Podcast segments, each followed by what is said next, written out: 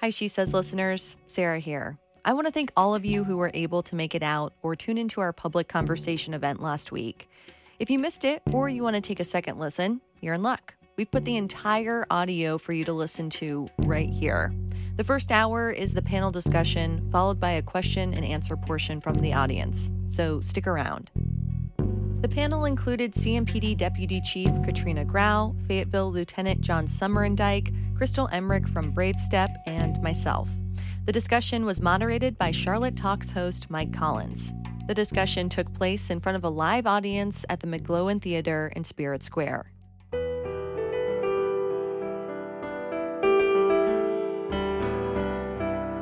This is Charlotte Talks. I'm Mike Collins. We're coming to you from Spirit Square's McGlohon Theater for a public conversation beyond She Says Sexual Assault in Charlotte. And an added warning we will be talking about sexual assault, a topic that could be sensitive for some listeners. She Says is, of course, the WFAE produced podcast series that began in May and traces one woman's journey from the moments before her sexual assault through the labyrinth survivors must navigate in their search for justice. As the series makes strikingly clear, the road is long and winding, sometimes torturous, and justice can often be undefinable and many times unattainable. For those who may not be familiar with the journey the She Says podcast explores, here are a few moments from the series, beginning with the sexual assault survivor we're calling Linda, and including members of the justice system who WFA reporter and podcast host Sarah Delia spoke with in the course of the series. He made a comment and said, This is where I bring everyone, and laughed. And I was just very uncomfortable at this point. very uncomfortable. And that's when he pulled the box cutter out. And then I, th- I really felt like he was going to kill me. Lieutenant Peacock's going to talk about some preventative measures that some of our victims didn't take, could have taken, and our community members probably should take. And I pointed from like my head to my toes, and I said, "Does this look like consent to you?" I was just shocked. You know, I thought these people I would, would be trained on this. The first thing you do is you believe someone when they tell you this. I, I need to know that you don't feel like I purposely lied about stuff. I need to know that from you Why for, do you need my, to know that? for my sanity. Yeah, I, I would not have said that. I would have tried to use my words again of she was ventilating and I would have validated it. I would have said, yes, I do believe you. And until there's something that would lead me otherwise, I'm always going to believe you. I think that's important for a, a victim to hear that she said she felt certain that it was him. And I remember my response was very quick, and I said, I know it's him. I mean, there's just no question there, period, in the story. If she had not done the Google research and provided that name, I mean, would we be here today? Would he be arrested today? Probably not. It's hard to say. I mean, she her providing that information was was critical, but unfortunately, it does not give us probable cause to charge him just based on that.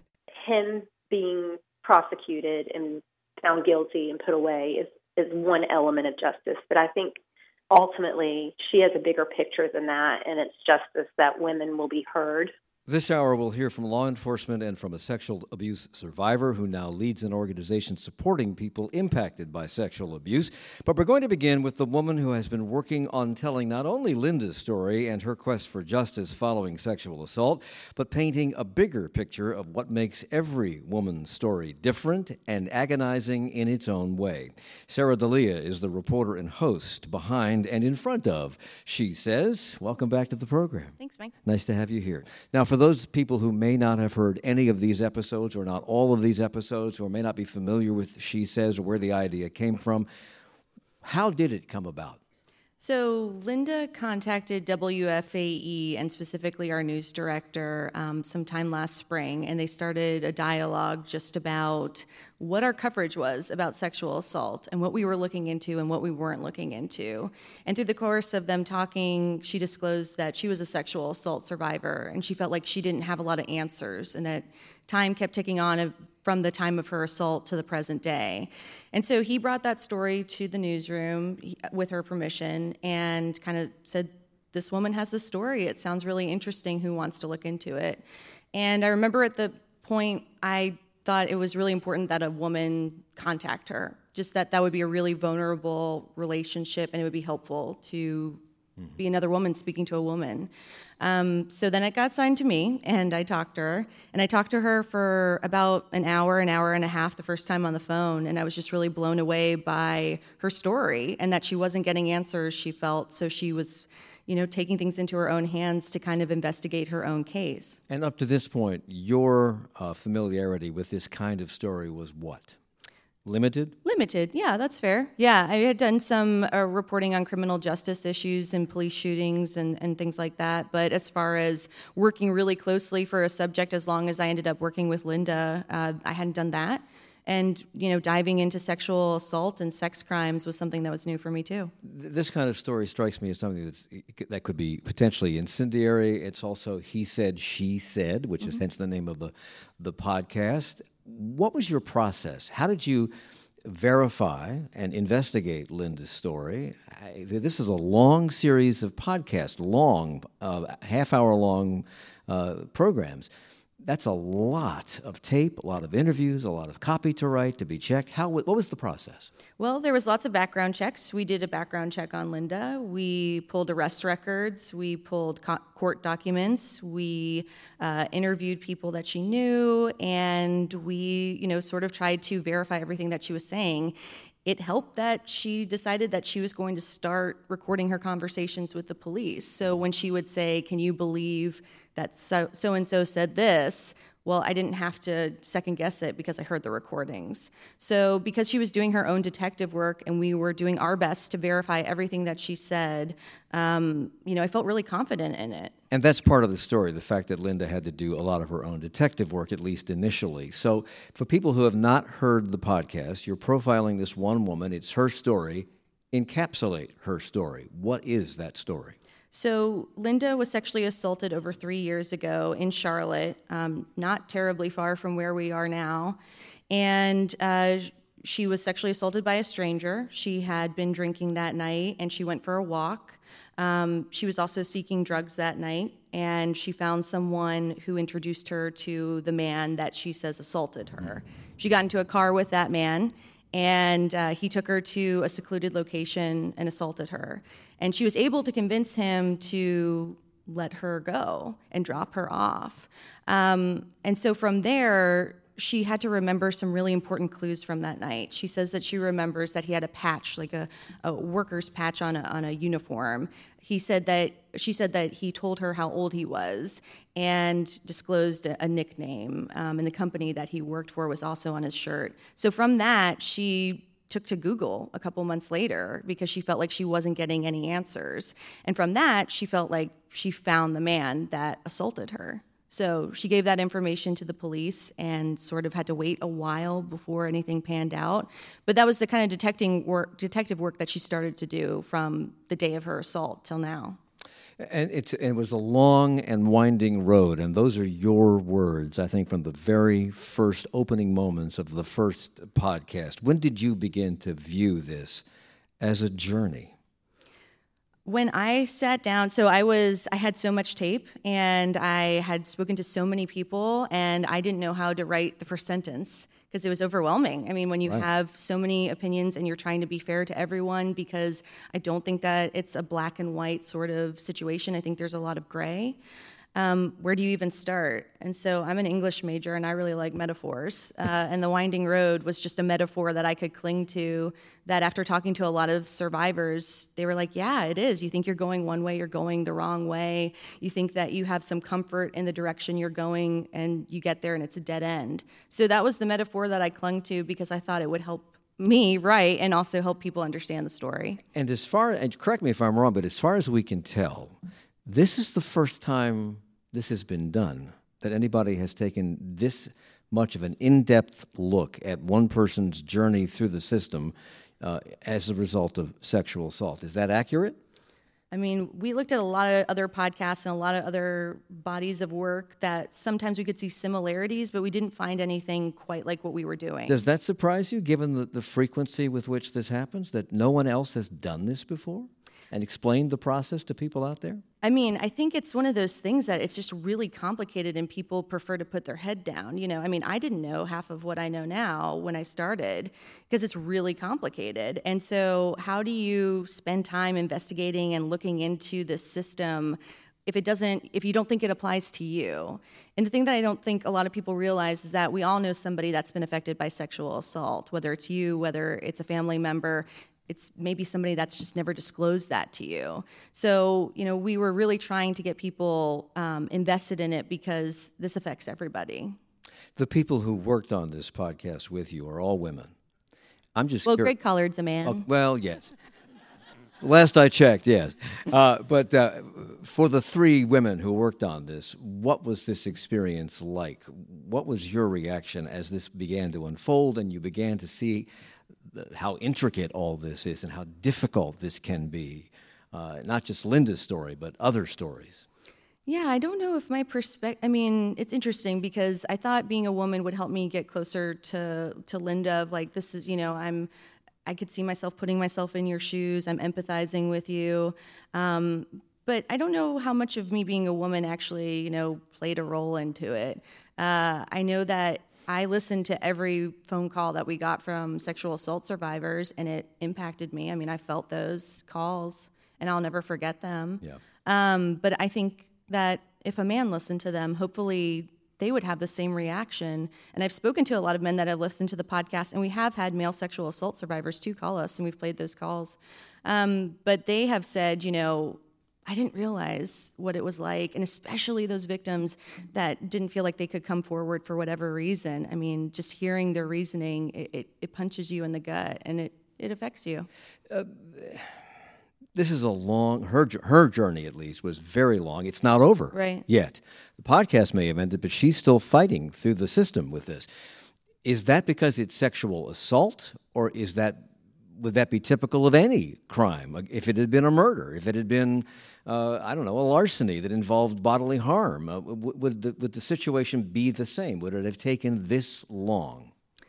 Well, I'm sure that the law enforcement on the panel will be able to better uh, explain that than me, but I think that sexual assault investigations are very complicated. And I think that it has a lot to do. Why it takes so long is because of the crime lab. If there's DNA evidence and there's a backlog of that, detectives have really high caseloads. The detectives are backlogged. And there's a backlog of 200 rape kits, and we'll talk about that in the next segment. There are 200 rape kits that are yet to be tested in Mecklenburg County alone. This journey began for Linda in June of 2015. It is now August of 2018. The final episode of the podcast dropped, uh, and that chronicles her first face to face meeting with the perpetrator uh, since the crime, uh, but it's not resolved. So, what is the future of this case? Well, it's a really good question. I think Linda would like to know the answer to that too. I mean, what comes up next for her? Her her case is part of the legal system now. Um, and she's waiting for something called a scheduling conference where there's going to be you know the prosecution and defense getting together and deciding what is the appropriate course from mm-hmm. there and i think it's really ironic it's just a coincidence but it's really funny that that conference was supposed to happen around the time that the podcast dropped then it got pushed back to around this time and now it's pushed off until the fall. So i guess we'll see like what coincidental thing is going on in the fall. We have 30 seconds and I, we talked about this yesterday you and i and uh, you didn't blame any one individual or any one thing on the time that it is taken for this to be resolved. What what is at operation here? What is the problem well, I think the problem is that we have a culture that allows for people to be sexually assaulted. I think that's probably the problem. And if that stopped, you know, we would probably, everyone up on the stage would be a lot happier. Mm. I think that's an issue. And also just the amount of work on everyone's plate, it slows everything down. Sarah Delia is the host and producer of uh, She Says podcast. We will continue our conversation in a moment.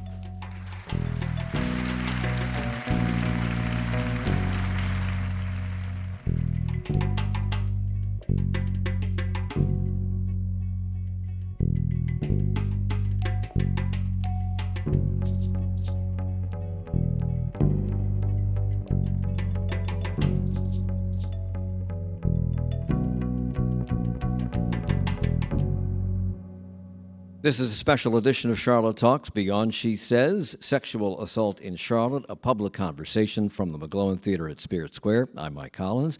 After every episode of WFAE's She Says podcast, host Sarah Delia invited listeners who had experienced sexual assault to phone a special number and share their experiences anonymously. Here are a couple of comments we received from women talking about their experiences with law enforcement. When I reported my sexual assault, the police officer that I reported it to surprisingly treated me with such compassion. Unfortunately, the detective was the total opposite. He basically made it seem like, not that he didn't believe me, but that it was an ultimate waste of his time. I was not proud of where I was, put myself in a bad situation, but I was young and I feel like I didn't deserve what happened to me, but one of the worst parts was the police treated me basically like I didn't matter because I did put myself in a bad position and that was one of the worst traumas of all. They transferred me to 911 and the officer said, you're telling me you were raped by your husband and it was a week ago? Why are you crying? One of the questions that I got immediately was, what were you wearing? And this speaks very clearly to the fact that police officers still need training on how to approach sexual assault victims she Says podcast host Sarah Delia is still with us here at McGlohon Theater. Sarah spent a year talking to the woman we're calling Linda, the sexual assault survivor who has been brave enough to open her journey through the justice system to Sarah and through Sarah to you. But Sarah also spoke with countless people involved in the investigation of sexual assault crimes and in bringing perpetrators to justice. Everyone from nurses who perform the rape exam and create the rape kit to detectives and other law enforcement personnel to those who try and help survivors recover physically, emotionally, and mentally. We're going to spend the rest of this hour talking to some of them. Katrina Graue is Deputy Chief for the Investigative Services Group at CMPD, and Lieutenant John Somerindyke is Special Victims Unit Commander with the Fayetteville Police Department. Welcome to both of you. Thank you. And thank you for driving up here from Fayetteville. Nice of you to do that. Mm-hmm. Crystal Emmerich is a two time survivor of sexual assault and used those experiences to create an organization to help other women who have been through the ordeal. She is founder and executive director of Brave Step. Welcome back. Thank you for having me. Deputy, uh, when you hear comments like the ones we just heard from those women who volunteered their interactions with police, what goes through your mind? What do you think? So for us as police officers, we, we want to help people.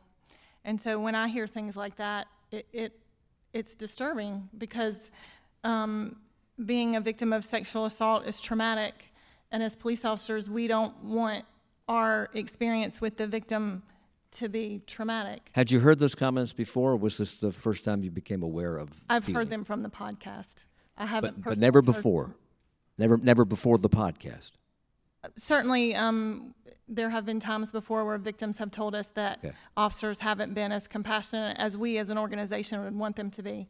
Early in the podcast, Linda, who we spoke to, uh, who uh, Sarah spoke to uh, uh for a very long time for the course of the year, uh, made a point of saying that the police, her first encounter with the police officer, a female police officer, was the female police officer saying repeatedly or asking repeatedly, Now, are you telling the truth? and admonishing her that if you're not telling the truth, you will be in serious trouble. And she later told Linda that she has to ask those questions and she has to make that statement.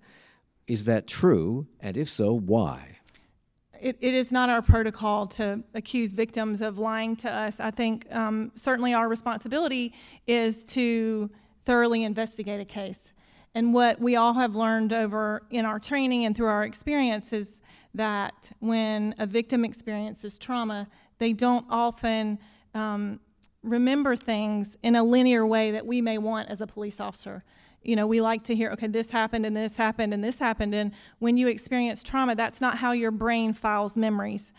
And so we often have to ask victims to recount details in an event multiple times to help us capture all that information. So what may appear to be badgering and or unkind is just a way to get at the truth the best way you can? I think sometimes I mean we're looking for opportunities to corroborate what the victim told us to present a case to the district attorney that they can convince a jury beyond a reasonable doubt that this happened. So when a victim tells us something, we're going to try to corroborate that. And it may be that the information that she gave us, we go out and try to verify and we don't find. And it, it's not necessarily that the victim intentionally lied to us, but may, may not remember what happened in a way that she communicated it to us. So there has to be opportunities for us to dialogue with that victim and maybe ask questions and understand that the information they give us the first time may change a little as we work through our investigation. And Lieutenant Summerdyke, you're with the Fayetteville Police, as I said, but you've been a special victims unit commander for nearly four years with extensive experience in, in this area. Is Linda's experience with CMPD or the experiences we heard about from the women in that montage of audio we played at the top of the segment, is that would those women be saying something similar about your department or about departments elsewhere in North Carolina? Yeah, you know, I'd be really curious to know when uh, they actually filed their rape reports. You know, I, I, think I'm pretty confident in saying I've read almost every rape case file at the Fayetteville Police Department going back to the mid '80s. Um, you know, up until the recent past, and I think I can probably speak for a lot of law enforcement nationwide, we didn't do that great a job with how we treated victims. We we didn't understand the concepts of neurobiology of trauma, of tonic immobility. I didn't know what victim centered meant until we got the sexual assault kit initiative grant just three years ago. I didn't I didn't understand that concept, and I think I probably speak for my entire agency. We didn't understand what victim centered meant. But now, think, is that would that be the case with every crime, or is that the, the case with rape? And would that be the case because police departments are by and large operated by males? No, I, I don't think it's that. I don't know. That's a, really a fair statement. I okay. think I think with with rapes in particular, it it it's a little unusual. It's just I think you know, it's and I, I really do want to commend you guys. It, this your podcast really wasn't about bashing the police. I mean, that's no. pretty fashionable nowadays. Go ahead and bash the police for everything. It's our fault. Everything's our fault. So I, I do commend the direction you kind of took with this. Um, I, I think really we need to be held accountable. I mean, I want to be held accountable for everything my detectives, my department does. I think all law enforcement does. But really, with rapes in particular, I think culture in this entire country, among the community, among citizens. That's all of you out there, too, all of you listening, too. I think there's so much ingrained victim blaming, ingrained rape myths that we're only recently just overcoming. I mean, we haven't completely overcome anything. And all of you, you're, you're our jury pool. Everyone sitting out here, everyone listening, you're all our jury pool. And that affects how we work cases to a certain extent. It affects how prosecutors go about prosecuting cases to a certain extent. So, to, to answer your question, I think rape in particular, I think that's an unusual crime that we, we have come a long way, surely, in the last three years. My department has. I know Charlotte Mecklenburg has for several years, but as a country, I think we got a long way to go. So, Crystal, you're a two time survivor of uh, sexual assault. You've established this uh, organization called Brave Step to help other women uh, go through this process. Would it, it, when you hear these women talk about their experience with law enforcement, this is an embarrassing situation to begin with. It's humiliating. It is uh, toxic in every possible way. Is this part of the problem? The fact that police give off the vibe, perhaps, that they are not on the victim's side? I don't think that it's only centered with uh, the police or legal Uh, from the experience that I've seen, just believing in general is so remiss in this country. I can tell you countless stories of parents not believing their kids, of the school systems not believing when sexual assaults are brought to the attention. I think that it's the problem is that we are so busy defending the perpetrators that we don't take the time to believe the victims. And I know that Linda specifically said at one point in her interview, believing me, and, and she stopped, but I can finish it. Believing me is everything. That's everything to healing, it's everything to the next step on your journey. And to not be believed is probably one of the worst parts of being a survivor. And that's a theme that runs through the Me Too movement as well. Uh, has the Me Too movement changed anything? Has it in in, the, in cases of rape and, and, and in dealing with the uh, survivors of rape? Has it changed the way police view the, the victim and the way they handle the case? Do you tend to believe them first and then investigate second? I would say at the Charlotte Mecklenburg Police Department, that's our policy. Um, like I said, we're, we're going to hear what the victim said, and then we're going to go out and try to find things to corroborate what she told us. Um, I think the last thing we would ever want is a victim to come forward and say things about us as a as an individual or a police officer that we heard those victims say. And fortunately for me, I had an experience recently. Um, I was an investigator in our rape unit from 1993 to 1997, and um, I had a victim come forward recently that I handled her case in 1995, and just told me that despite a very traumatic experience for her, that it, it's positive because of the interaction she had with us and with me individually. And so I think that's what we would all want. It's um, we, I think we would all agree on this panel that. Um, as Sarah said, we don't want victims to be sexually assaulted. And short of stopping a perpetrator, there has to be other things we can do collectively as a as a police department, mm-hmm. as advocates, as media, to try to help victims not be victimized. I want to hear from both of the police officer about this because when we spoke yesterday, when I spoke with Sarah yesterday about this, I made a point of saying in the last segment that she saw a lot of problems and a lot of, of difficulty for Linda, at least, to get through the system. But she doesn't put the blame for those problems on any individuals. So, where do you think the logjam lies? And I know that you, uh, Lieutenant, have done a lot of work with uh, expediting and, and fixing problems in how Fayetteville handles this, but where do you think the problems lie? So, um, you know, DNA has evolved over time, and we as an organization look at best practices and try to evolve with those. So, um, I I'm not going to say anything that um, as we've indicated, this case is still moving through the criminal justice system, and as much as I would like to maybe give specifics, I won't because I don't want to jeopardize, jeopardize her well, not ability. Not the problems to, just with Linda, but just the sure. problems in the system itself. No, I want to say that um, in in 2016 we were fortunate to get two grants that helped us purchase equipment in our crime lab that has significantly reduced the amount of time that a rape kit would stay in the lab, mm-hmm.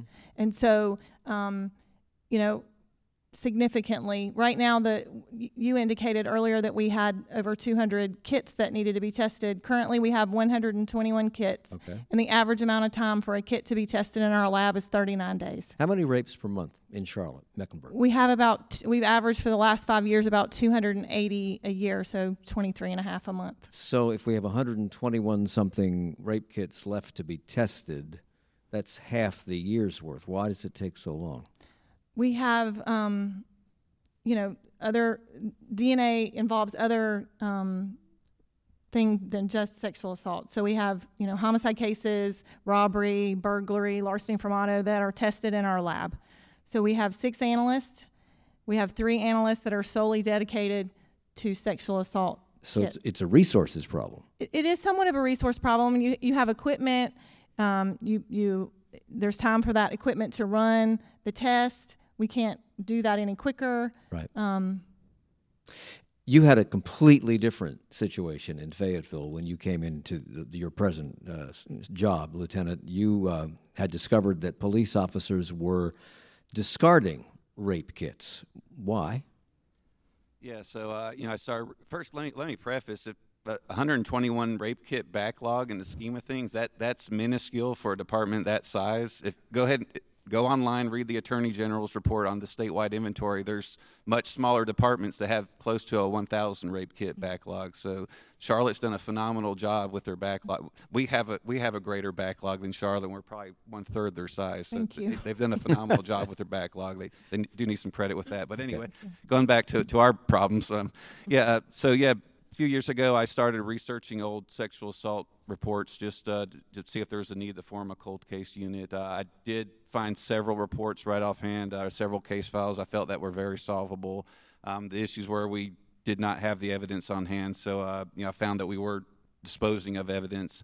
Our, our, chief at the time, Chief Medlock, ordered a complete audit of all of our sexual assault kits, so a, a hand count was done of every single one we had on hand, which at the time was uh, 962, I think, um, thereabouts, that, that we had in our evidence room. And it was discovered though, that over 300 had been destroyed over the years. And really, the bottom line was is just to free up space in the evidence room is a very poor practice, you know, very, very bad practice. Um, we probably could have put a lot more people in jail if we still had them, but um, but that, that's what it revealed. And, and these rape kits are, are, critical, I would think, to helping solve the crime. Uh, Sarah, you you uh, uh, also report that not all hospitals have access to rape kits, and not all victims get access to a rape kit. How can that be? Well, uh, yeah, it's a really great question. And we were inspired by our listeners. We had a few listeners that called in and said, we had a listener from Seattle who said that she was raped. And when she went after her assault, uh, the, the hospital that had an emergency department did not have kits. And so she had to go to another hospital. But by then, several hours had passed. And ultimately, she says that the DA decided not to prosecute because there had been an issue with the amount of time that had passed and when she was actually able to get an exa- exam. And then we had another listener from Tennessee who wrote and called us too. And she said that she knew she couldn't handle an almost hour long drive to the nearest hospital that had an exam. So it's a resources issue for sure. And uh, my colleague Alex Olgin uh, took on calling 121 hospitals, licensed hospitals in the state of North Carolina to see where we are. Um, we're pretty lucky, uh, especially being in Charlotte. Uh, in a big city, you have more resources, Yeah. but it's an issue in the rural communities in the state and around the country uh, that don't have the access to SANE nurses, the sexual assault nurse examiners, let alone uh, sexual assault kits or a nearby crime lab that they can get sent to. And time is of the essence. Absolutely. Uh, you point out, Crystal, that um, uh, not everybody chooses to go through a rape kit exam because it is your body becomes a your body is a crime scene, and it's treated like a crime scene. What would you tell women who face the face that ordeal? Would you say do it, no matter what? It is so hard, Mike, because at the state, the mental state in which you're in, the mental and emotional, and, and setting the physical aside, because the physical really is the least of your worries at the end of the day. Um, it is so hard to think clearly, and it's hard to know what your steps are. There's no manuals. You know, I'm raped. Here's the first thing I do. There's there's no existing guidelines. Um, I haven't actually Googled that, but that's probably worth Googling. but uh, nonetheless, I think I do believe even though it is a is another level of trauma to go through this, it is important to di- to get the rape kit if they're available because it does help us slowly but surely put these people behind bars, and I think that sl- stops the cycle. One of the other things that you say is that this system isn't really built for victims. I want to find out why you say that when we come back. That's Crystal Emmerich, founder and executive director of Brave Step. We're also here with a member of CMPD, the Fayetteville Police Department, and Sarah Delia, the host of She Says. Thank you.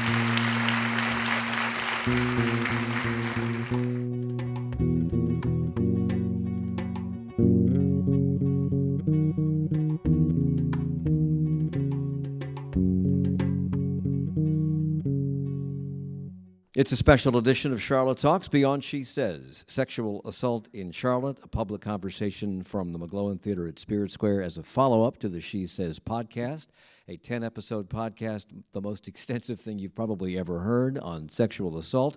And following each of those 10 episodes, host Sarah Delia, who's with me on the dais here today, uh, invited people who had experienced sexual assault to anonymously share their experiences. One of the requests Sarah made to listeners was to describe their experience beyond the assault. She wanted to know if these women had filed a police report and the reasoning and emotions that surrounded that decision. I was assaulted when I was active duty in the military. I did not file a police report because, as he said, no one's going to believe you anyway. I didn't report anything because I was in denial for a long time. Of, and even though I recognize now what he did was assault, I still have doubts that law enforcement and the justice system would have even believed me. I was sexually assaulted in my living room. I did not file a police report because at the time at least it was all very confusing and I convinced myself that he thought he had consent even though I was crying and saying no. And it took me a long time to come to terms with the idea that, you know, that had been a sexual assault. I ended up filing a police report because the actually the police officer encouraged me to do that. I wasn't going to, so she actually encouraged me to file a police report. I did not file a police report because we had both been drinking that night and even though I was the one blacking out and he was on top of me, I still felt responsible for what happened. I did not file a police report. At the time, I was young and I wanted to pretend that it never happened because I felt so humiliated. I also didn't want my family to know because I felt like they would see me differently or blame me for what happened. Crystal Emmerich is here from uh, Brave Step, and you have said, Crystal, that the system isn't really built for victims and that it is so complex with so many layers that it can do damage mm-hmm. to the individual. How so? And does that begin with the rape kit? Does it begin? Where does it begin? Where does that damage begin?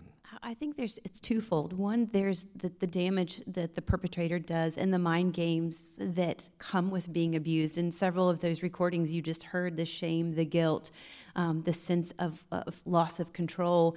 Um, but I also do believe that the system, the way our forefathers designed it, it was guilty until proven innocent. So it's on the survivor to advocate, as Linda and Emily did in the, all of the podcasts, so strongly to get good quality help. And that is of no, like pointing fingers at no one at this stage. It's just the system isn't designed to make going through advocating and getting a conviction for perpetrators easy. We do have this system in America where the perpetrator or the alleged perpetrator of a crime is innocent until proven guilty. And I think there are probably very few people in this room who would advocate changing that. But how do you make it easier, fairer, more navigable, particularly in cases like this, for the person upon whom the crime was allegedly perpetrated? How do you do it?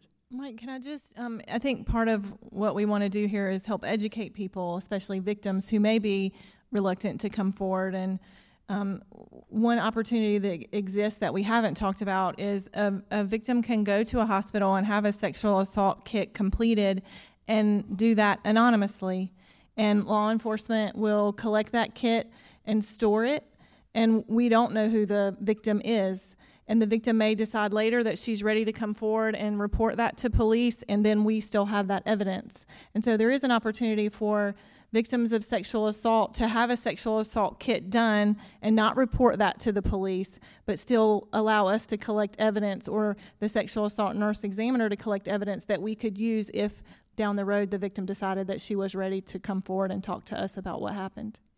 Great information, but I don't think that answered the question.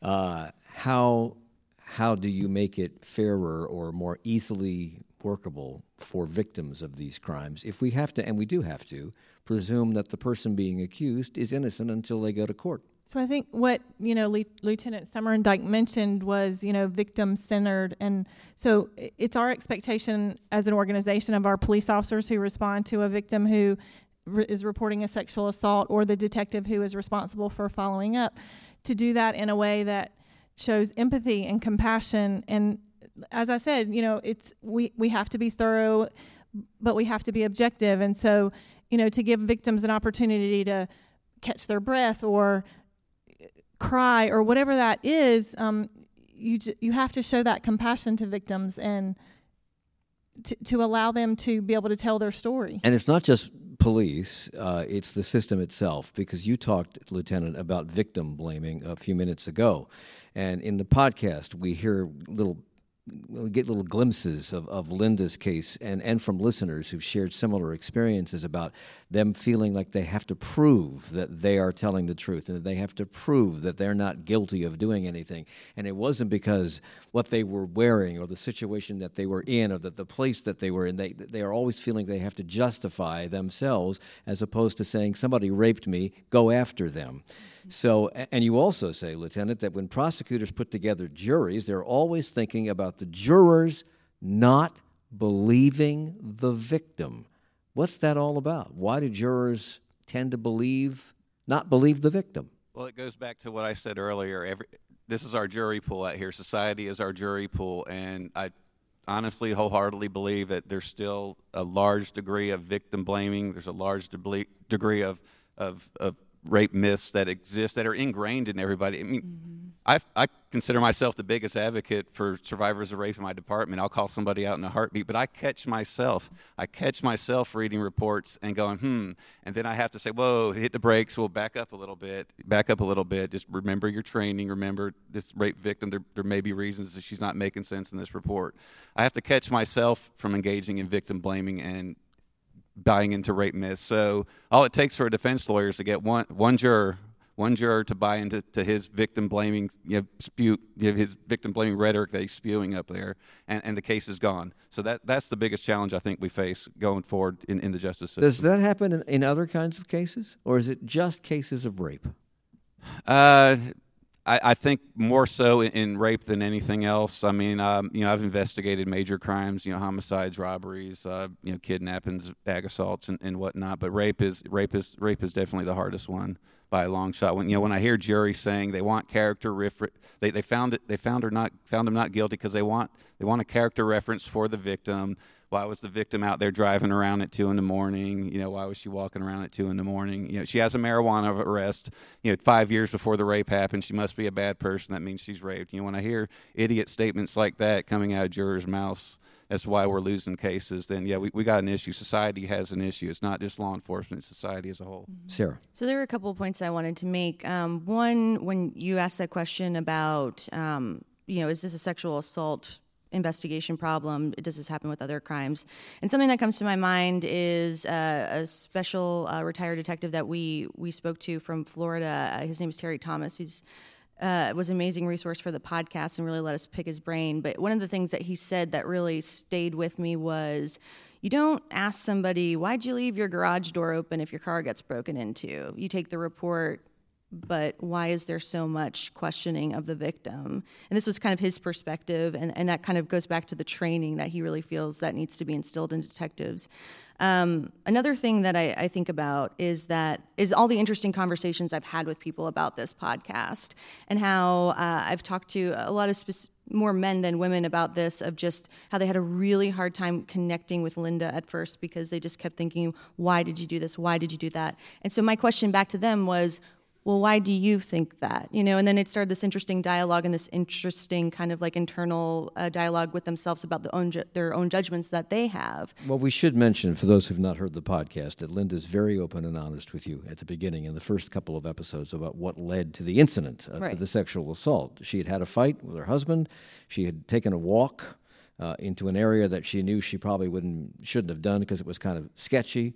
Somebody asks if they can help her. Uh, she uh, mentions drugs. He takes her to somebody who can fulfill that request, and it is that individual who commits the assault. And she knows that she shouldn't be there, but she's there anyway. And that is that part of the problem. This is probably not an isolated incident.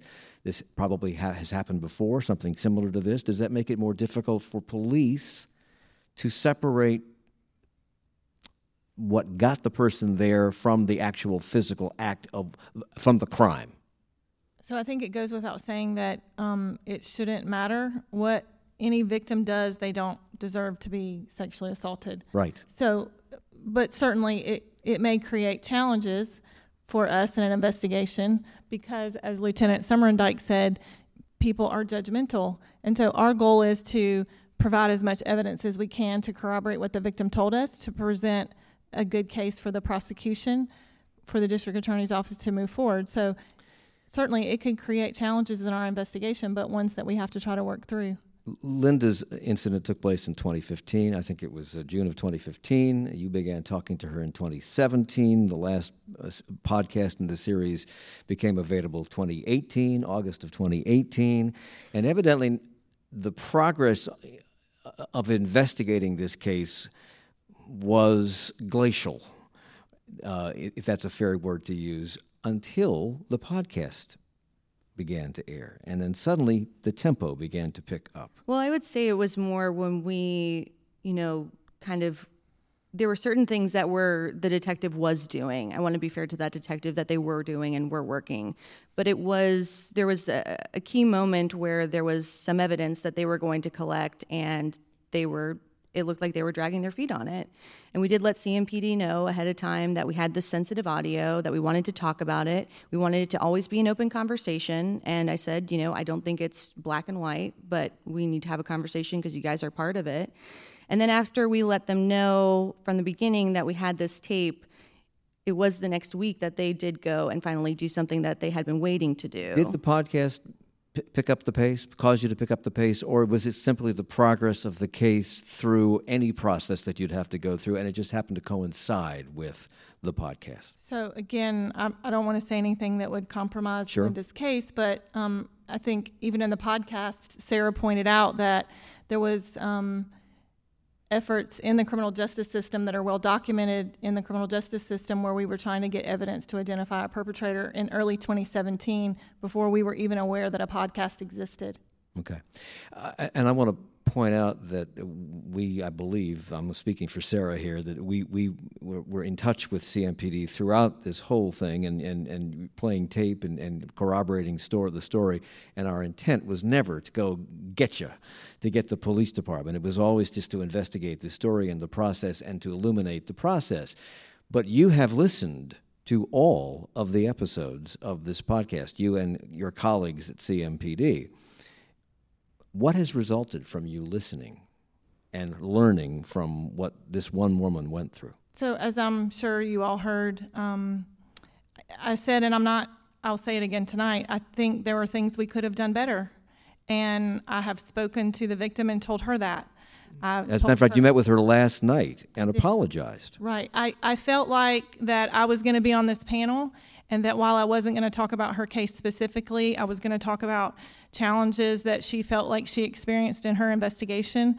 And it just felt insincere to me to do that without her knowing who I was and without me knowing who she was. And so I called and asked if I could meet with her, and it took us a little bit of time to coordinate our schedules, but I did spend about two and a half hours with her last night.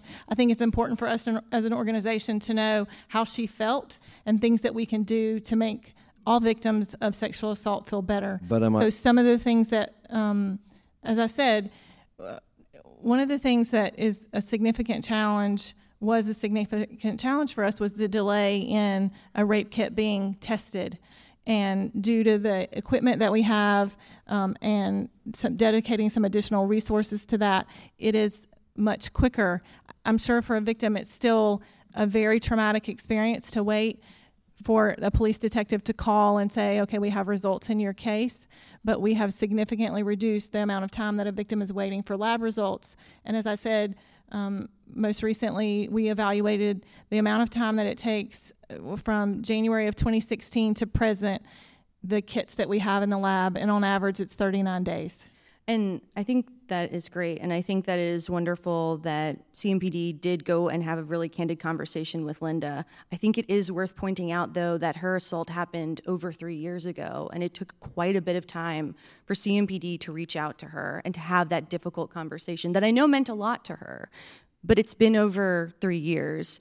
And there is a very public forum going on and uh, a very public podcast that's you know, shedding some light to this. So I appreciate the difficult spot that CMPD is in, but man, I feel like it has to be acknowledged that the timing of the meeting with Linda, I mean, it, it has been over three years since her assault, you know, and, and just to acknowledge that there were some things that, that Linda did herself and the work that she had to do as a, as a survivor, I think that's something that a lot of people don't realize is just the amount of work, whether it's something like with Emily's case that we, we you know, the emotional work that Emily had to take on, or the actual investigative case so we have, Linda took. We have 30 seconds left, Sarah, so let me turn it around and ask you your purpose was to follow this one woman through her journey and to make people understand what these victims go through. Right.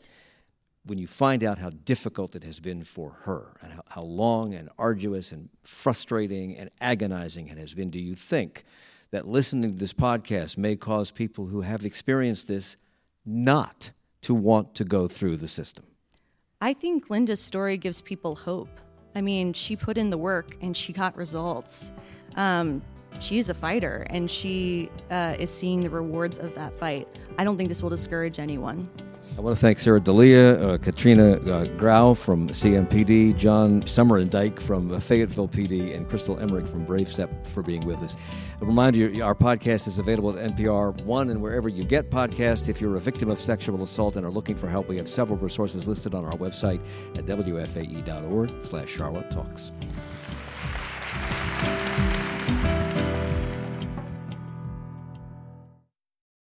The public conversation portion of the event started with a comment from Mecklenburg County District Attorney Spencer Merriweather. We're going to start right here in the front with uh, District Attorney Spencer Merriweather. He's here, and we, we have talked a lot about police and law enforcement and their role in all this. And as District Attorney, you have made prosecuting sexual assault cases a top priority. So, how do you think the justice system is serving victims? And I have to ask, because I didn't get to this in the program, we ran out of time.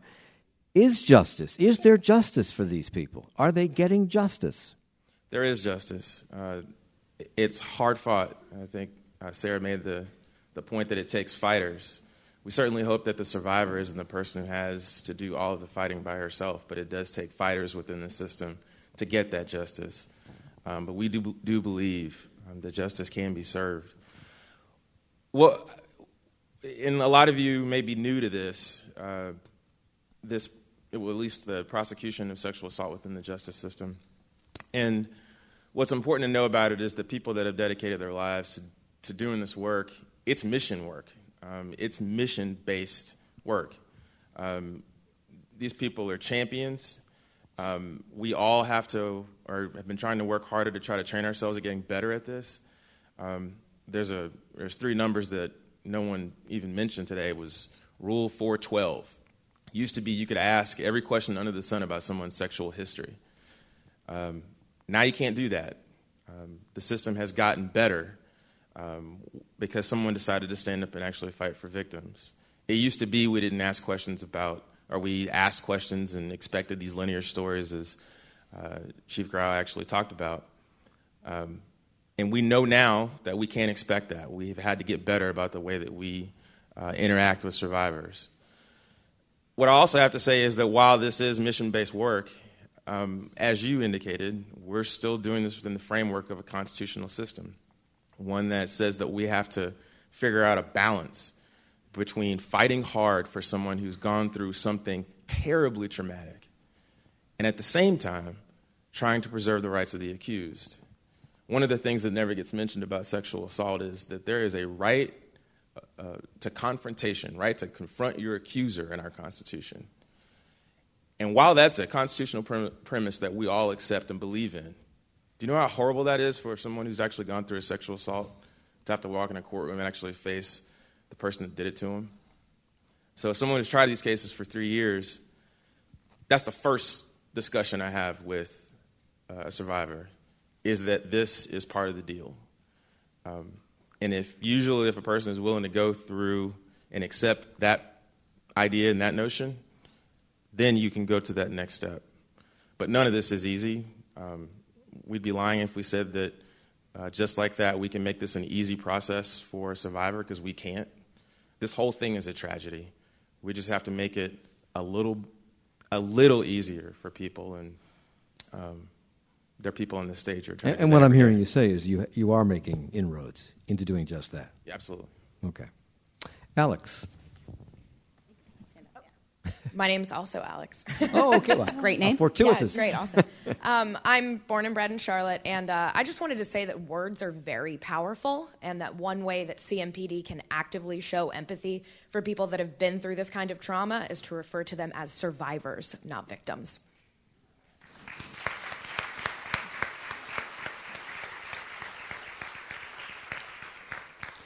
And we have uh, somebody filled out a, a, comment card before we started. Uh, is Linda's story common with CMPD or is it an aberration? Well, I hope that it's not. I mean, it's certainly 281 times a year we have victims that report sexual assault, and I'm sure there's more than that that don't report. But my experience with our detectives um, is that this is a little unusual, and we don't have victims who feel like they weren't heard or does treated in a compassionate way. Long? Does it take from 2015 to 2018? Will it, will a rape that happens tonight, like I said, April 2021? 2016, it wouldn't be uncommon for it to take 17, 18, 19, 20 months for a case for a rape kit to work its way through the lab. Okay. Um, since 2016, that's not the case. And the only way to speed that up is more money, more people? More equipment, resources. Okay.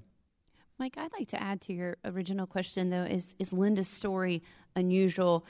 a lot of the women that we see have never reported. Uh, for them, justice was trying to find a way out of that dark space that can control you, it can ruin you, or you can fake your way through it, but you're still lost in the dark of it. And so for us, justice is simply trying to find a place where it doesn't control you and you can move through it in a, in a healthy and healing manner. But I, I think, I tend to believe that, you know, 60% of survivors never report that Linda's story, uh, it's not as common. Uh, but I think that there's certainly room for more Lindas to be able to come forward and advocate because of her courage and conviction. And, Lieutenant, you've said that um, you don't believe the criminal justice system is serving sexual assault victims. You're reluctant to point fingers to, as to why, but society, you say, needs to shoulder some of the blame. Is that just getting back to victim blaming, or is there more to it than that? No, that's it. I think I pretty much answered that okay. question. I mean, our, our jury, which I, I, think, Mr. Prosecutor, you, you, I think anything you do is geared towards convincing a jury of 12, all 12 of them, not just 11, all 12 of them. It, that's so ingrained that the victim blaming again i'm sorry i'm a broken record. The victim blaming and the rape myths are so ingrained in, in everybody in this room and everybody in society which is our jury pool that it, it makes those cases complicated. We're, we're, not getting justice for victims.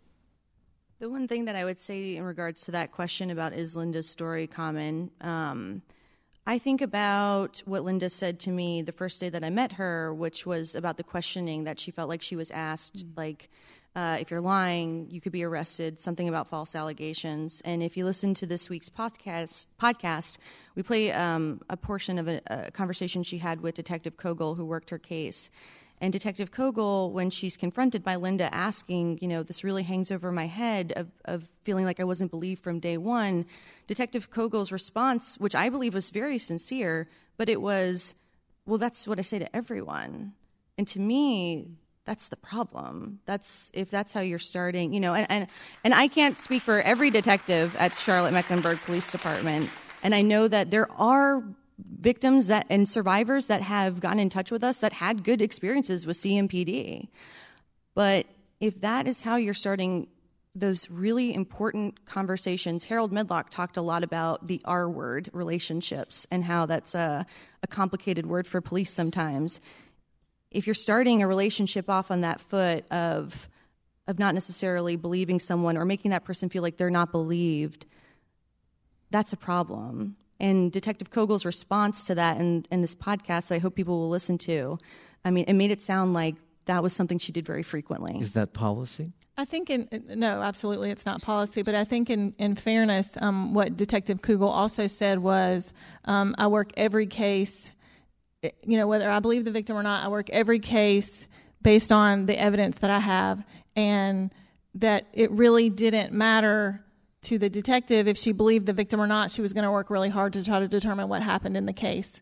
No, it's not our policy to tell victims that we don't believe them or tell them that they could be arrested if they don't tell us the truth. What we do want to tell victims is, like I just like I described earlier, that they've experienced trauma and they may not tell us things in a linear way right. and that it's really really important that they be completely honest with us. I think sometimes um, we heard that for people it's it's they, they want to blame themselves. Should i have i shouldn't have why did i do? And and we want them to be able to tell us those things so that it makes the case more prosecutable. And so we want them to be honest and i don't think it's uncommon for us to say you can tell us whatever you know it doesn't matter whether you were using drugs or whatever. We want to know that so that we can help work through this case with you. Okay. Over here. Mike good evening. My name is kevin. I live here in charlotte. It seems to me like and as a man we tend to be more solution oriented uh, going right for the solution. This rape kit thing just keeps coming up and coming up and I've been hearing about this for years. The questions that come to my mind are is this is this a pharmaceutical company that's making these things, or is it a mom and pop company out in Dubuque, Iowa? Why isn't it being marketed? Why isn't every damn hospital have these things just like they have gurneys on the floor? Why don't they have these rape kits in the, in every single hospital? Uh, you go into great detail in one of the episodes about exactly what is a great a, a rape kit? What's in it, and how it is dealt with by the, the specially trained nurses who administer the examination using the rape kit? Talk about that. Well, they're, I mean, they are expensive, and uh, part of that is the. Why? They're a cardboard well, box the size of a, shoe, a right. shoebox. Oh, you So, just, that I quote listen. sounds really familiar. Um, um, I understand the there's a from my understanding from our reporting is that it's expensive to actually the, the testing, having the technicians that are qualified to do the testing. I mean, you know, you, just anyone can't test it. I, I think I think the question is I, I understand the um the your comment. I think the question is what can we do to better help the police fix the backlog problem because it is a resource thing. So it is you know, and this is something like as a reporter, I'm curious, like what who needs to write the check for the crime lab or, or you know like wh- what do citizens that want to get involved like what what is the solution there? I feel like that's something that i wish we would have been able to dive into more is how do we end the backlog do you have any insights to I mean, either one it- of you guys about It's um, my understanding is being worked on now with our state legislature. I mean, you, I mentioned the uh, previous inventory law that came out that required all law enforcement agencies to inventory their sexual assault kits. Now, my understanding is somebody can correct me if I'm wrong. They're actually working on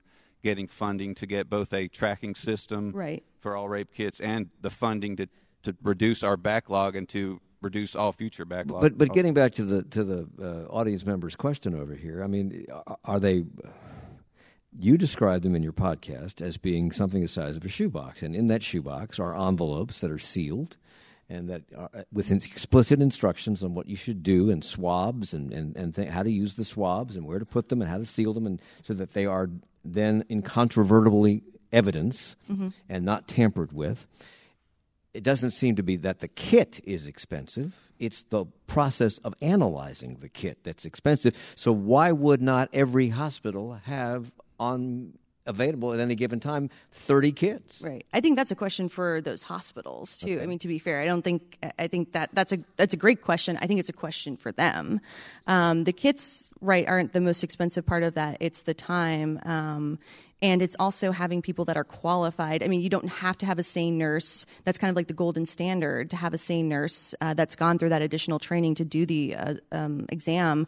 But you can have an ER doctor, you can have other nurses that, because, I mean, they're detailed those instructions are detailed for a reason and it's not for those SANE nurses that have been through that additional training it's for those people that don't do it every day and need to know from uh, square one what do they do um, so i would say that question is a question for the hospitals and the healthcare system Okay. Go ahead. Hi, this is Kelly from Charlotte. So we know that overall Department of Justice shows that crime is overall down in this country, but sexual violence remains high. There are about a half a million women in Charlotte. One fifth of them will be survivors of sexual assault. That's about 100,000. 30% will report it. That's about 30,000. I want to know how many rape detectives are currently with CMPD. Is it adequate? I know that's a difficult question to ask you. Why don't we have more lab technicians, dedicated DNA, um, machinery, and, and resources like we talked about? And if you don't, what can we do as taxpayers to make sure that you do? Because this is a crime that affects all of us. So we have six sexual assault detectives that work in um, the sexual assault unit that receive um, active cases, and then we have one detective that works cold cases along with um, a supervisor and a couple of people that are part time. So we also, um, as Lieutenant Somerindyke mentioned, have a cold case unit. Um, certainly, there is a process that we're going through now as an organization. There is no um, standard in this country that says if you have um, an investigative services group, how many detectives you need for a particular crime. So it's a little different in patrol. We have a formula that can say this is about how many patrol officers you need to police a community our size. Th- There is no standard in our country on the number of detectives that you need to investigate cases. Um, and so, as an organization, we are trying to develop that standard. And so, currently, um, we have a records management system that that we use to track our cases, and it basically says whether the case is open or whether the case is closed. But there, there, there's certainly statuses between that. So if a case is open, well, I may have made an arrest and I'm waiting on um, Mr. Merriweather to prosecute that case, and that case may not be actively worked because there's not a lot of active things I need to do. But when that case is coming to trial, there may be things that the district attorney's office asks us to do. And so we're working that case again with the cases that are being currently assigned. So we're trying to develop a national model that says this is how many detectives that you need to work sexual assault cases in a particular community or organization. If you had enough detectives and you had enough money for the lab work to be done in an appropriate amount of time, given the state of DNA today and what, and what we can do with DNA, would you solve more of these assaults? Yeah, heck yeah, man. I mean, yeah, just just think about it. I mean, I, I think you had a great um a great comment. I think the uh, retired homicide detective, who's a sheriff now, I think Mm-hmm. he he, some, he hit on a nail. He said, you know, for every ten cases you have, you're helping out on forty others. So that's forty more reports you got to do. That's possibly forty more times you got to testify in court. I mean, you, may- you're on, you're on vacation, you're on sick leave, you got a sick kid and all that, but. uh yeah, if, if if you had, and we've recently experienced that. We've recently had the luxury of having PERF come in and, and kind of revitalize, you know, re- revisit and revitalize our, our unit and give us some good suggestions. So uh, our chief at the time he doubled the size of our unit, and I can immediately see instead of you know sifting through cases and they, they have cases that are open for five, six, eight months. Now we're we're trying to get them, you know, maybe within three months, not including lab work time, of course. So yeah, I've seen a significant increase in the time we can actually spend on cases, which equals to you know we're going to put more bad guys in jail. Yeah. But, but but but is DNA testing is that the magic bullet or is that just television? No, because you know you're not going to get DNA on all of it. Some, sometimes it's just an old school rape case. You know, it's just uh, as you said, he said, she said, and you do your darndest to make it a he said, they said case, and you know get get improve your chances of prosecution. Okay. I'm a sexual assault victim, and I was sexually assaulted in 2015 as well. Um, two of my questions are I was never contacted by my detective, who only contacted me um, once after our initial meeting about my rape kit even ever being analyzed. I don't even know if it still exists. Um, and secondly, I did not even get help or really answers from the police department until I was able to have funds for a lawyer in 2018 and once we pulled the police reports and showed you know my words versus what was taken down because um, the person who did the report um, can analyze and write things in their own words um, they distorted my story based off of their own perception of how I was answering things because they took it right after my rape kit was done in the hospital. Was that here? Yes. What role does the officer's perception play in how the case proceeds? Well, I think you know sometimes um, you know based on your personal experience, you may you may have an opinion, but what we train our officers is not to put your opinion in a report. You, you just the facts, ma'am. Um, that you try to get that information so that then a detective can follow up on it. And if, if you're willing, um, there's someone in the audience here that works for CMPD that I would be glad to follow up with you and and find out what happened with your case. It's our expectation as an organization when a victim reports a violent crime, which sexual assault is, that we follow up with that victim within 24 hours. And so if that's not what happened, that's not our expectation. So I can certainly have somebody follow up with you today. Hi, my name is Brene Forrest. I was also sexually assaulted in 2015, actually in June 2015. I would like to ask a question to the district attorney as well as the police officers. So, long story short, um, like I said, I was sexually assaulted, and apparently there's a law that only in North Carolina you are legally ar- allowed to rape somebody until their consent. What happens is the guy can insert into a vaginal area, and it's not considered rape until they take it out and put it back in. And I had to hear that from a victim's advocate, and then I had to explain that to an, a detective because they didn't know that law exists. So, how do we, or how does North Carolina help eradicate that law? First of all, is that true? Yeah, I, are you talking about withdrawn consent? I believe. Yes. Yeah. Okay, so yeah, please let me answer this. Yeah, so Yeah. we're, we're kind of dealing with this. We, we had a case like that in Fayetteville recently. It, what it stems from is an idiotic case law from the 1970s that's still on the books. So if you want to affect change on that, get with your local legislatures and let's get it off the books, for one. Um, two, Two, I know we, we've already been in discussion with our police attorney on that, and sir, correct me if I'm wrong. that there there are, I think, as long as you have a scenario that's not the same as the case law scenario, you can try to proceed forward and get new case law created. So we're kind of in the works of trying to do that, but it all stems on our district attorney willing to go forward with that. So we're we're trying to identify a, a potential case to create new case law with regard to withdrawn consent because it, it's ridiculous. It needs to end, and, and we'll we'll try to get it done here. But but but all of you play a part in that too. So thank you. Spencer Merriweather, you want to comment Lieutenant on that? got it exactly right. Uh, the only thing I would add is that functionally, um, the, the case is called State v. Way.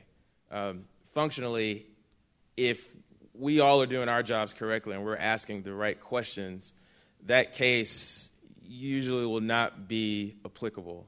Um, without getting into uh, too many details, the um, the withdrawn consent, if you are really getting a full capture of exactly what it is that happened, doesn't necessarily end up really applying that much. Um, still, if it hap- if it applies once, it's once too many. Um, quite frankly, that's legislation that I support as well. Um, I do know that it has been, been pending through the last couple of sessions of our legislature and hope that it uh, passes summarily. Okay, up in the back. Hello, my name is uh, Mark Fraser with Positive One, and I know the emphasis tonight is on sort of solving the crimes after these things happen, which is a reactive approach. At what point are we going to begin to be more proactive and start really coming, up with trainings and investing our resources in preventing the perpetrators from committing the crime in the first place? Because the survivor still has to live with it, even knowing the perpetrator is in jail. So, are there efforts, and, and you know, maybe Crystal, you could speak to this with all the work that you've done, and even the police officers. Are there more efforts to invest resources in prevention and really wrap our arms around men who typically commit these crimes more often, and really get them to stop these acts that they're committing? Yeah, Yeah, how about this? I'm, I'm going to throw it back on you, sir, and, and everybody in the audience. Why don't we, how about this for a novel concept? Why don't we teach the young men in our life, our sons, our cousins, our nephews, not to rape women, not to beat on women? Let, let's be role models for the young men in our lives from an early age. I mean, once they get to the point where they're raping women, it's too late. I mean, the, the, the prison system ain't going to cure them. Nothing's going to work. But all every man in this audience has a young man in their life that I'm sure they're a role model for, whether it's somebody they're related to or not. Teach them how not to rape women. Teach them how not to beat on women. Teach them how to treat women, women right. I, I, I also tend to think, and this is coming from the perspective of a survivor, until we, and, and all of you amazing women that have stood up and said you're survivors, like, hell yeah, thank you for doing that, first of all. But, but until you get help, and, and until those of you who did not say that you're a survivor, until you get help and come to a point that you can start having conversations with your children, that's that's when it's going to end is when we become empowered survivors and we educate our children and then that cycle just grows. That's how i believe we're going to stop it because i don't think any like billboard campaign or advertising campaign none of that's going to get to the heart of it more than a survivor telling their child the good and the bad touches and how to treat people. So i, I think it starts again in this room and all of you amazing people taking a step to become advocates for yourself and for each other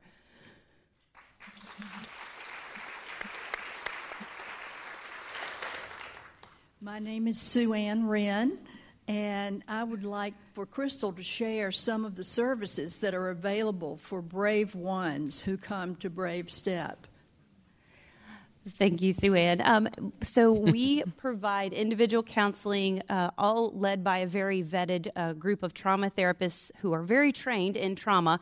Um, group therapy, empowerment programs, peer support groups. Uh, basically, we want to customize it to each individual because every single story, albeit there are commonalities, every single person is unique and they need to be treated that way. Uh, I want to follow up on something. Yeah, I think, uh, Deputy, you mentioned uh, the, that the, the amount of time to process rape kits in Mecklenburg County has gone down, and uh, CMPD is investigating what went wrong or what could have been done better in, in Linda's specific case.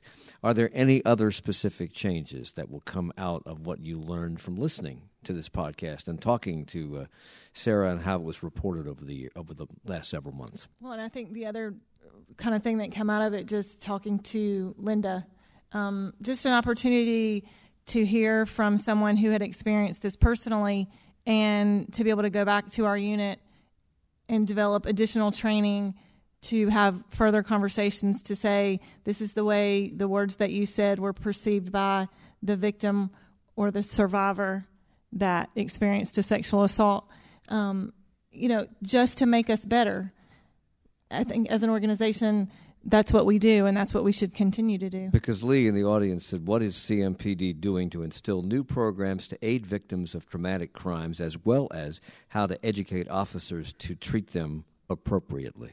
So we have ongoing training. Um, the the training that I talked about, where you learned about how a brain processes trauma, is something that I experienced again recently, and it's ongoing. It's not something that we can train our officers in the academy and and, and kind of check a box and be done. It has to be ongoing.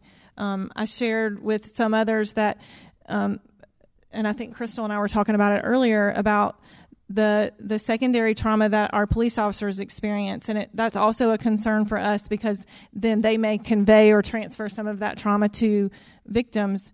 And so at CMPD, we have a police psychologist that our employees can talk to. And so recently we started in our crime against children unit and our cyber crimes unit that investigate child pornography.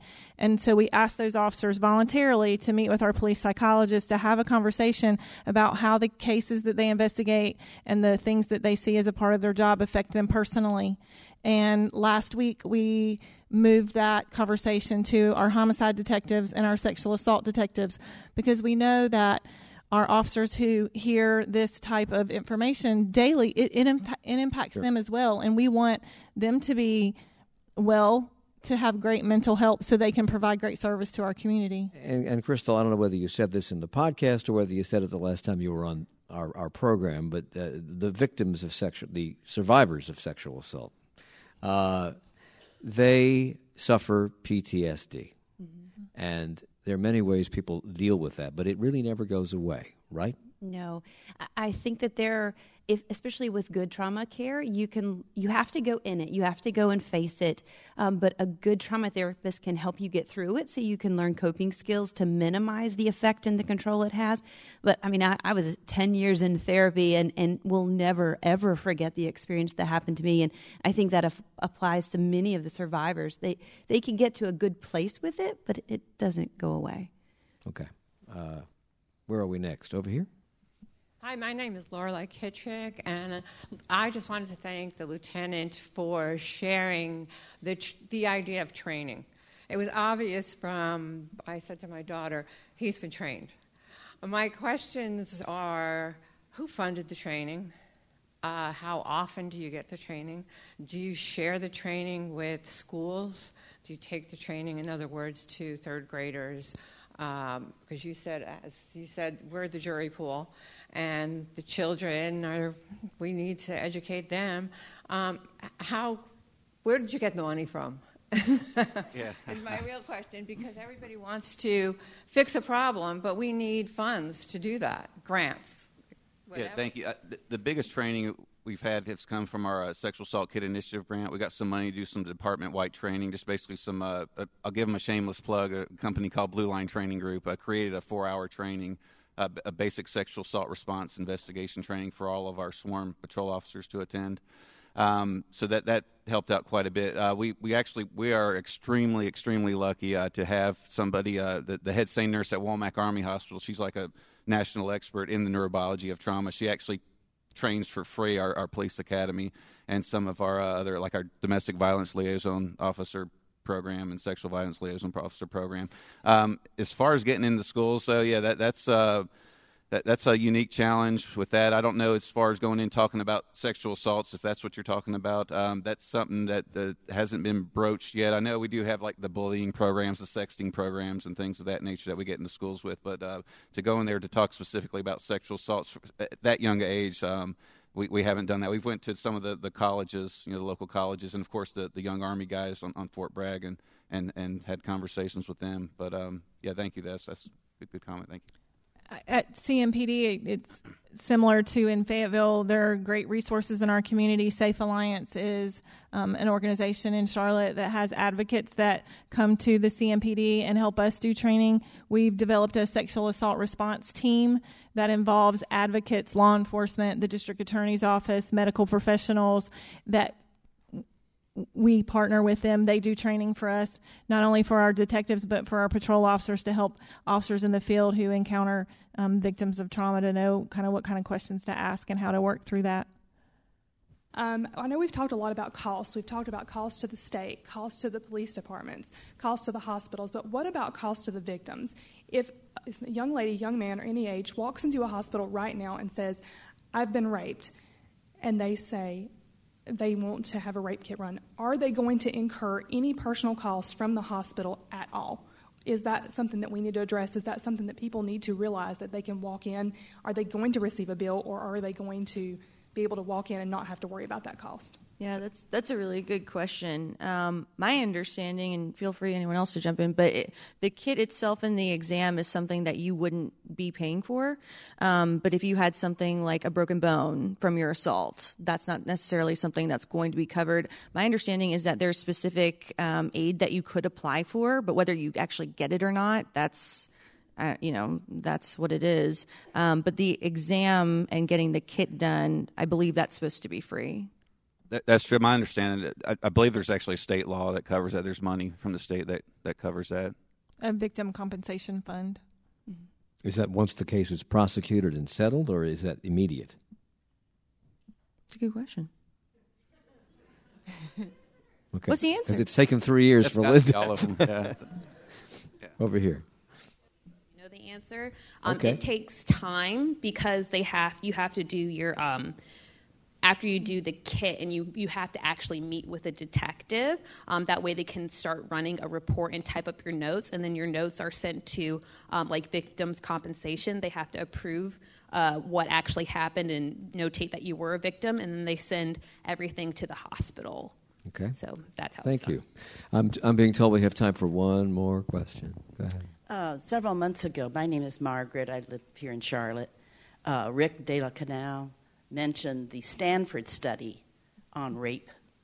And I went back and found that online. And I think everyone who can handle this is from the Journal of Forensic Science, March of this year.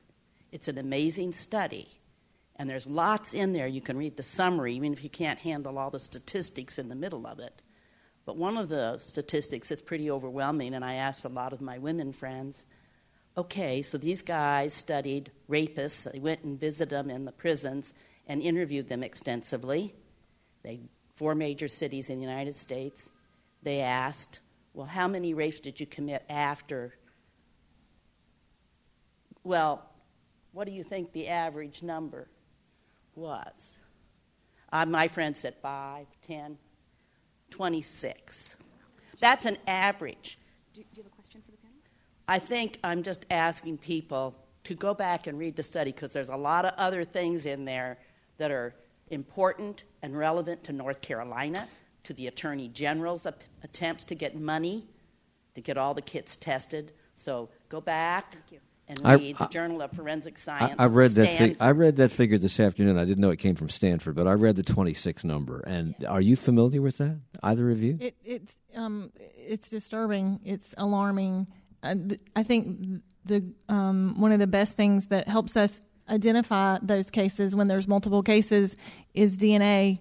So when victims get a sexual assault kit done and, and the DNA is then entered into the national database CODIS, it allows us to put those cases together right. and prosecute that person for the additional cases. I want to thank uh, Katrina Graue uh, from CMPD for being with us tonight, along with John Somerindyke, who came all the way up here from Fayetteville and has to drive all the way back tonight. Thank you so much for that. Um, Crystal Emmerich uh, from uh, Brave Step, and and I, I want to do a shout out uh, to. This is unusual that I would do this because it's like tooting our own horn. But your work on this podcast has been, and, and your colleagues' work on this podcast has been remarkable. And I think, uh, as what Joe said at the very beginning, the number of people who have downloaded this and the international exposure that it's getting tells me that you're telling a story that no one has ever heard before. And that is remarkable work. Congratulations. Thank you.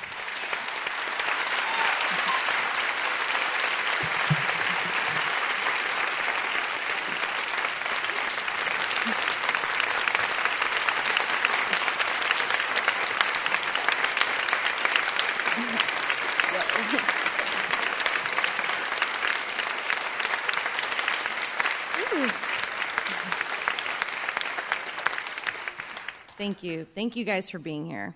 And thank you for listening. I really appreciate it.